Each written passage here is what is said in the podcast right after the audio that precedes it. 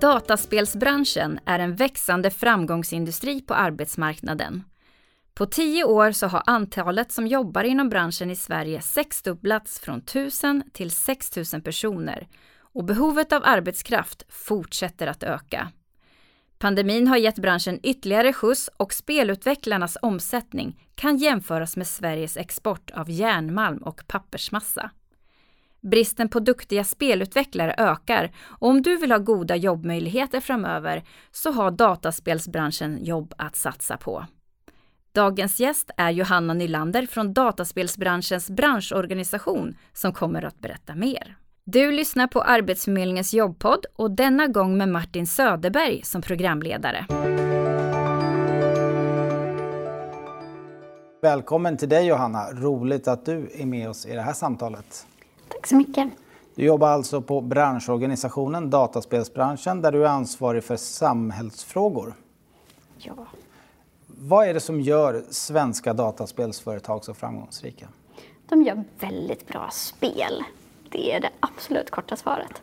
Eh, spel som är gjorda i Sverige är väldigt, väldigt bra kvalitetsmässigt oftast. De är populära både hos kritiker men framförallt hos spelarna. Eh, vi har spel i många olika genrer, många olika typer av publik. Eh, och det, jag tror att vi har en hög teknisk nivå samtidigt som vi är väldigt kreativa och duktiga på, på allt eh, det vackra, konstnärliga och roliga runt omkring. Är det det som gör ett spel bra? Liksom? En hög teknisk nivå och konstnärlighet? Eller finns det annat också som gör ett spel bra? Att det är roligt och underhållande. Det är mm. det som är det absolut viktigaste. Eh, men vi har också en, vi har en så stor bredd. Det finns ju allt från Minecraft och Candy Crush till eh, oerhört liksom, vackra detaljerade världar och äventyr och eh, fightingspel och realistiskt och helt overkligt. Så att, jag tror att det är mixen och att, att hitta liksom någonting man gillar men att, men att det är kul för att annars, annars är det inte så roligt att spela. Då slutar man efter ett tag. Mm, du är ju själv också spelutvecklare i botten. Eh, ja. Kan du berätta lite grann om din resa?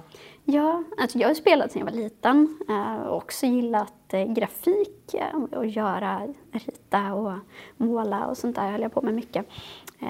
Så jag läste spelutveckling på Högskolan i Skövde och är utbildad spelgrafiker. Sen har jag inte jobbat som spelgrafiker själv utan jag har jobbat på spelföretag med PR och marknadsföring och eh, annat eh, efter, innan jag började jobba på, på branschföreningen. Men, eh, men utbildningen har varit jättebra för att lära sig branschen och förstå den. Jag har ju god fördel av den idag. Och väldigt många av mina, mina före detta klasskompisar gör idag liksom fantastiska spel som älskas av människor eh, världen över och det tycker jag är jättekul att se. Mm. Eh, Högskolan i Skövde har man ju hört talas om. Eh, så är det en av de äldsta utbildningarna i Sverige? Ja, men det är det. det är, de är, jag vet faktiskt inte om de var första eller inte, men tillsammans med eh, Högskolan på Gotland och eh, i Blekinge så var man väldigt tidigt ute att, att eh, erbjuda utbildning i spelutveckling. Eh, idag så finns det ju väldigt många yrkeshögskolor som eh, utbildar spelutvecklare parallellt, men, men då var det mycket, eh, mycket på högskolenivå.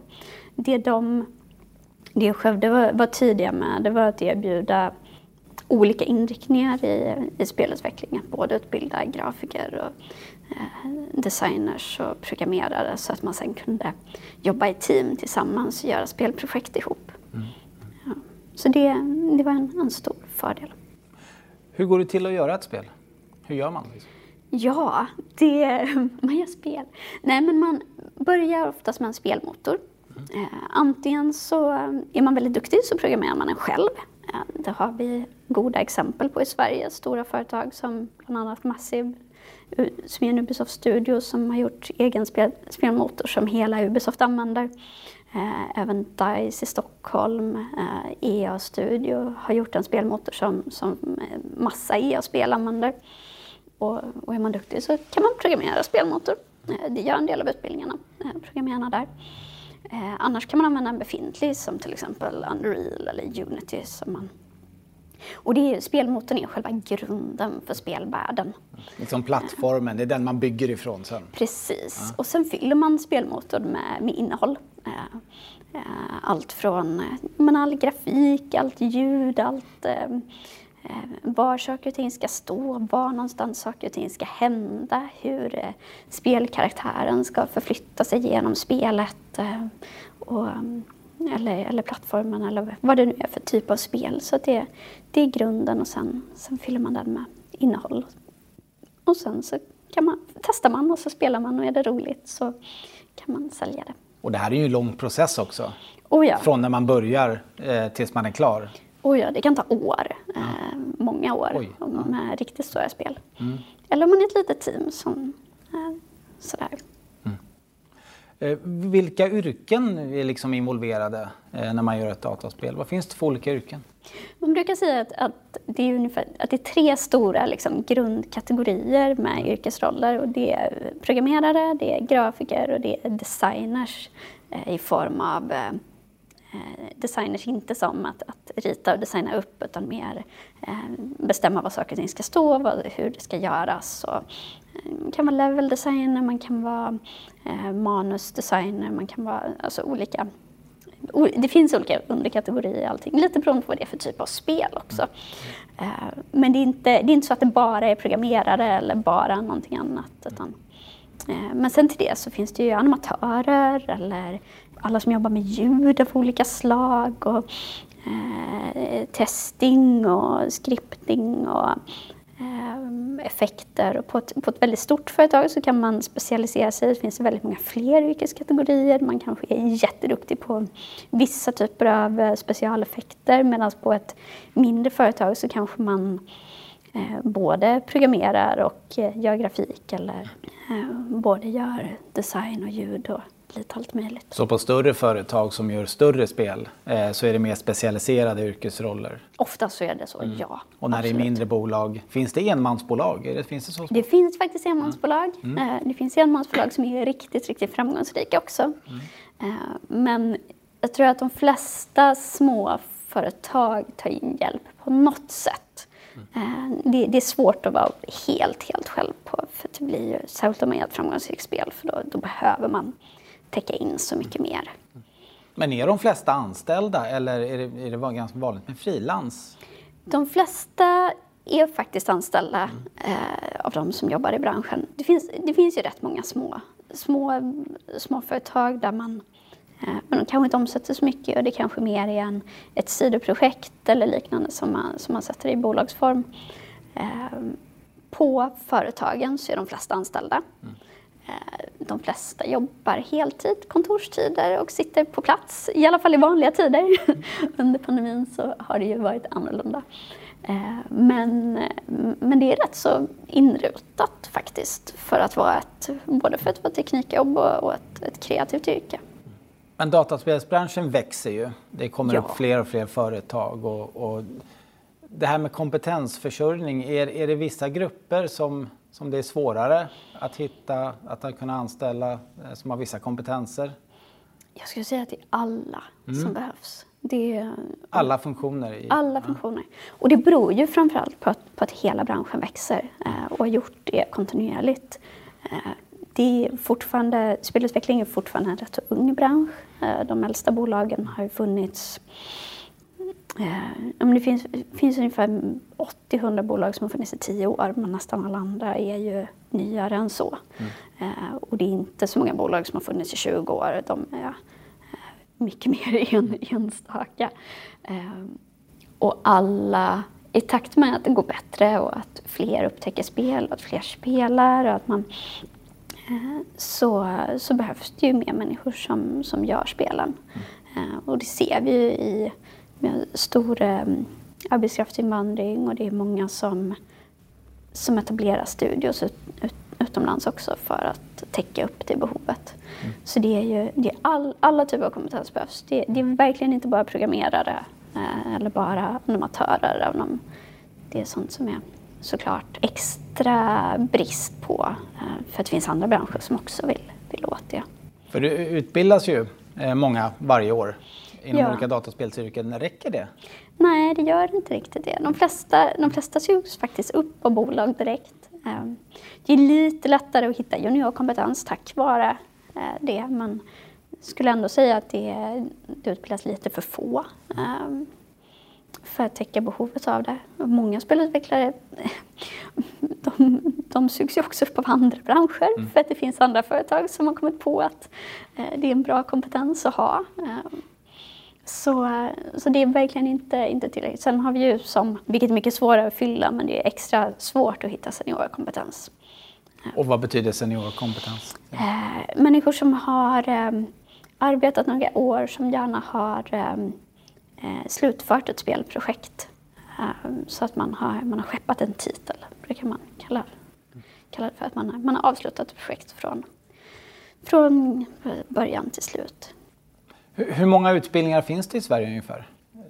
Och hur många elever går ut varje år? Har du ungefär koll på det? Liksom? Nej, det har jag inte. Eh, det skulle jag såklart förberett mig på. det har jag inte alls i huvudet. Eh, det För det finns ju yrkeshögskolor och så finns det universitet, högskolor. Ja. Finns det folkhögskolor också? Ja, det finns det. Eh, och det finns också gymnasieskolor. Mm. Men jag tror att de flesta som har gått via gymnasieskola, de eh, utbildar sig vidare mm. så man inte har en exceptionellt bra portfolio att, att visa upp. Mm. Eh, så det finns, det finns utbildningar i, i alla former. Mm. Eh, och det är ju, de har ju också till sin natur ser ju lite olika ut i vilken i hur branschnära de är, om man har praktik eller om man gör projekt och vad man, vad man får ut av det. Och Eh, högskolorna har ju av natur liksom en mer akademisk vinkel också, vilket gör att man breddas kanske åt ett annat håll med. Så att det... För där är inte praktiken ett lika stort inslag som i till exempel yrkeshögskolorna? Nej, det, det, yrkeshögskolorna är ju, har ju, är ju exceptionella i, i den nära, liksom arbetsplatsnära utbildningen som, som det ju ändå och de är framtagna så. också, de utbildningarna, ihop med branschen? Precis. På ett precis. annat sätt? Ja, jo men det, det är de ju. Mm. Akademiska utbildningar ska ju vara fristående på ett annat sätt. Men sen, sen jobbar vi ju nära allihopa som, som bransch. För att vi är ju inte en, det är nog inte en så stor bransch så att alla, alla utbildningar påverkas ju mm. någonstans. Vi vill ju att det ska, att de som studerar, oavsett vilken, vilken typ av utbildning man har, ska mm. gå ut med bästa kompetensen och att det ska vara relevant för, för bolagen och för, för de som, som pluggar och, och sådär också. Om jag nu sitter och lyssnar på det här och är lite sugen på att bli spelutvecklare eller level designer eller technical artist eller något annat yrke, programmerare. Eh, vad, vad, ska jag göra då? Då tycker jag att eh, du ska göra spel och att du ska kolla upp eh, spelutbildning beroende på vad du har för annan, annan grund. Liksom, eh, vad du har för annan utbildningsbakgrund eller yrkeserfarenhet. Eh, som jag sa, de yrkeshögskolorna är jätteduktiga på att få in folk eh, och för att så här, praktiskt utbilda, utbilda. Men även, även de andra utbildningarna gör ju jättemycket för, för branschen och beroende på vad man är var intresserad av. Men gemensamt så det man behöver göra det är att göra spel. Mm. Eh, och i utbildningarna så får du ju möjlighet till det eh, på, på olika sätt och i olika former. Och att man har spel som man kan visa upp, att man bygger portfolio där man beroende på vad du har för kompetens eller vad du, vad du vill ha för kompetens, att du fyller den med liksom olika delar så att man kan, eh, man kan se att man är intresserad av vad man vill göra och, och sådär. Det är många som sitter på en väldigt bra spelidé men man behöver kunna realisera den också. Det är det som är den svåra, mm. svåra biten i det hela.